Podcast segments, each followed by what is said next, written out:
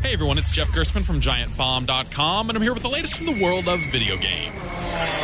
These days, most driving games take themselves a little too seriously. They're trying to simulate the act of driving a real world high performance car, often on real world racetracks. That's fine, but I miss the classic days of wild arcade style driving where you can drift forever, hit monstrous jumps, and just focus on having a good time. Trackmania Turbo is out on PS4, Xbox One, and PC, and parts of it feel like a throwback to those days. The skies above the tracks were bright blue, and pumping music lends everything an additional level of intensity. It handles really well as you try to drift, jump, or get off road. Oh, and you can also drive up the sides of walls? I've been a big Trackmania fan for some time on the PC, but sometimes its big ideas got a little too arcane. Turbo feels like a solid cleanup that keeps those great ideas while presenting them in a friendlier way. Give it a look. For more news and reviews from the world of video games, find me at giantbomb.com.